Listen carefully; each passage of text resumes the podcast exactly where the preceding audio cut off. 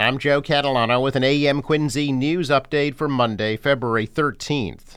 A proposal to lease the Granite Links Golf Course to Quarry Hills Associates in Quincy for the next 99 years is back before the City Council tonight.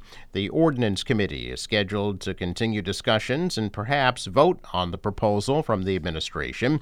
Some residents have expressed concern about the lease saying Quarry Hill should be required to reveal their future development plans for that site, improve traffic flow, and increase access to walking trails through the Blue Hills. The Friends of the Blue Hills are asking that a master plan be developed for the site. Mayor Thomas Koch says Quarry Hills needs the extended lease in order to expand the facility and says the city benefits financially from Quarry Hills. Newly elected Ward 4 Councilor James Devine will be sworn in during tonight's City Council meeting and would vote on the Quarry Hills issue if it comes up for a vote. A Quincy veteran will be getting a new roof for free today. The Owens Corning Roof Deployments Project, in partnership with Habitat for Humanity, selected Nick Laporto to receive a new roof on his home on Granite Street in Quincy. Owens Corning is donating the roofing materials, and Olin Roofing is donating the labor. The nationwide effort is meant to show gratitude and honor veterans who've served the country and the families who support them. Program started in 2016 and has installed more than 400 new roofs. Laporto is a U.S. Navy veteran. At a symposium celebrating the second successful year of the Early College High School Pathway Program, an innovative partnership between Quincy College and Quincy Public Schools. President Richard DeCristofaro presented each of the 72 high school seniors currently enrolled in the program with a one year full tuition scholarship to Quincy College. The event was held Friday at the Boston Marriott Hotel in Quincy. Early College High School, a first of its kind program in the region, is designed for the city's high school students who may not actively be considering college. It serves over 200 Quincy High and North Quincy High students in grades 10 through 12 who tend to be first generation from low income families, are English language learners, or have disabilities. Those enrolled in the program earn college credit by taking a sequence of college courses taught by Quincy Public School instructors as a way to provide students the opportunity to experience post secondary education while they're still in high school. Program courses are aligned with Quincy College courses, and college faculty collaborate with the high school instructors to ensure that the courses are delivered as a college course would be. Two more bargaining sessions are scheduled this week between the Quincy Teachers Union and the city. Negotiators failed to reach an agreement at a meeting last week. Quincy Education Association President Gail Carvalho says the union is seeking a fair and equitable contract that benefits students as well as educators. Carvalho said the negotiations are not being driven by the Massachusetts Teachers Union, as has been implied by the administration. She says Quincy teachers worry about their students as much as their own children and worked through the pandemic with a 0% pay raise. The Quincy teacher's contract expired at the end of August. Quincy man got quite the fright early Friday morning after police say two suspects tried drilling through his front door in a botched home burglary. 29 year old Parker Cathcart from Laconia, New Hampshire, was arrested and charged with attempt to commit a crime. A 22 year old Raymond Gwynn from Malden was arrested and charged with possession of a large capacity feeding device, an attempt to commit a crime. Officers responded to the area of Raschuti Drive at about 3 a.m. Friday on a report that both a white and Asian man dressed in all black tried to break into an apartment. The victim says he woke up to the sound of drilling, got out of bed to see what was going on, and glanced out the peephole, saw the men trying to drill the lock along with a bag of tools on the ground and a drill. Police say the victim yelled for his girlfriend to call 911 and the men fled. Officer Koch located the men matching the suspects and brought them in for questioning. Authorities say the both suspects were 100% responsible for the break-in.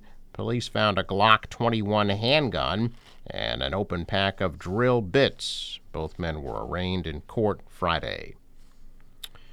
16 year old girl facing multiple charges, including murder in connection with a stabbing in Jamaica Plain that left a woman dead and another teen injured. Police responded on Saturday about 5 p.m. to Woodside Avenue in Jamaica Plain. Before officers could arrive, two people suffered multiple stab wounds and ran into the local police station for help. Both were taken to separate Boston hospitals. One of the victims, a 21 year old woman, died of her injuries. The second, a 17 year old girl, was seriously wounded but is expected to survive. Police apprehended a juvenile female in the area of Glen Road. She was later arrested after treated for non life threatening injuries and will be arraigned today in Boston municipal courts. A teenager in critical condition, and six more people are getting medical care after a fire started in their Brockton home. Fire Chief Brian Nardelli says the three alarm fire in the multifamily home at 25 Central Square started around 1 a.m. yesterday. Flames tore through the second and third floors Firefighters had to use ground ladders to rescue five people from the third floor. Nardelli said the first crew that arrived at scene struck a second alarm as soon as they got there. He said quick thinking prevented what could have been a much different outcome. Nardelli said two people who were inside the home were able to get out on their own. Seven people were taken to Good Samaritan Medical Center. One, a teen, was in critical condition. Six were stable. Nardelli said the victims had to go to Good Samaritan because Brockton Hospital still closed after that 10 alarm fire in the transformer room that prompted an evacuation last Tuesday. The IRS now confirms most people in Massachusetts do not need to report the state tax refund that they received at the end of last year as taxable income when they filed their federal tax returns. The agency announced on Friday that anyone in Massachusetts who takes the standard deduction does not need to report the tax refund money they received from the state. The only people who do need to report the refund are those who itemize deductions and those whose 2022 state or local taxes fell under the $10,000 cap as a result of the state tax refund that they got. The state has said the money it recently paid out does not need to be reported on Massachusetts state returns either. Nearly two dozen states paid special tax rebates last year, but the IRS did not issue any specific guidance on how taxpayers should handle those payments until last week, when it initially told taxpayers in the affected states to wait on filing. With the guidance released Friday, taxpayers can now proceed to file their federal returns. Massachusetts returned nearly $3 billion to ta- taxpayers at the end of 2022 after triggering Chapter 62F, a little known 1986 law that limits how much money the state's allowed to collect. A check of business news this morning. Stocks are mixed. The Dow is down 23, the Nasdaq up 29, the S&P rose a point. Global stocks also mixed. The dollar gained, the euro down, oil at $78 a barrel. Sports Celtics beat the Grizzlies 119 to 109. Forecast today is for a late shower and a high 46.